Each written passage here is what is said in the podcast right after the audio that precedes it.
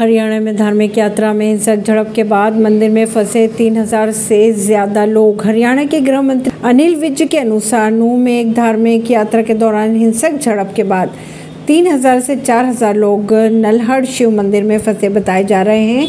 उन्होंने ये भी कहा कि फंसे हुए लोगों को निकालने की कोशिश जारी है। विश्व हिंदू परिषद द्वारा आयोजित इस यात्रा में हिंसा के दौरान कई लोग घायल भी बताए जा रहे हैं।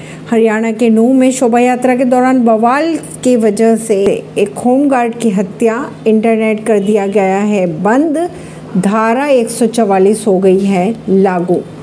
बवाल के बाद नूह में इंटरनेट सेवाओं को बंद कर दिया गया है। हालाँकि अधिकतर जगहों पर अभी इंटरनेट चालू बताया जा रहा है। नूह में धारा 144 लगाई गई है। 1000 से ज़्यादा पुलिस जवानों की तैनाती की गई है। स्पीकर के ज़रिए लगातार लोगों को घरों में रहने की हिदायत दी जा रही है। ऐसी ही खबरों को जानने के लिए जुड़े रहिए जनता सरिश्ता रिश्ता पॉडकास्ट से परवीन नई दिल्ली से।